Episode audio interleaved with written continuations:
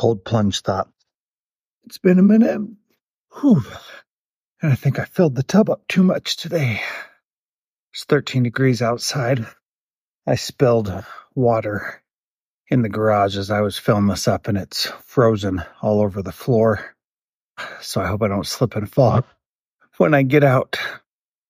Went to an amazing event this weekend, the Superhuman Fathers Awakening event, and it was incredible. So powerful. So much hard work getting to that point. And then finally being there with all these guys that I've been suffering with for the last hundred days. It was amazing. What's interesting is that I totally wimped out on doing the cold plunge all last week. I don't know why, but I was just, I emptied it on Sunday and then I just didn't fill it back up and I totally wussed out. And then I was even on a podcast talking about doing the cold plunges and my journey and I just wussed out. I just couldn't do it. I don't know why. But I decided when I was down there, I'm getting back in it. Doesn't matter that it's 13 degrees today. Doesn't matter that it feels like it's seven degrees. Still going to make it happen.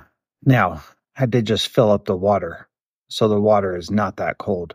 But tomorrow it's going to be cold. And I'm going to do it because there's water. It's interesting how we rationalize not doing things because even though we know it's what we should do. So then the question comes why am I doing these cold plunge thoughts? Why am I doing the cold plunges? I'm doing the cold plunges because it's hard. And by doing hard things, I am able to do other hard things. If I can get in the cold here, then I can make a sales call later today.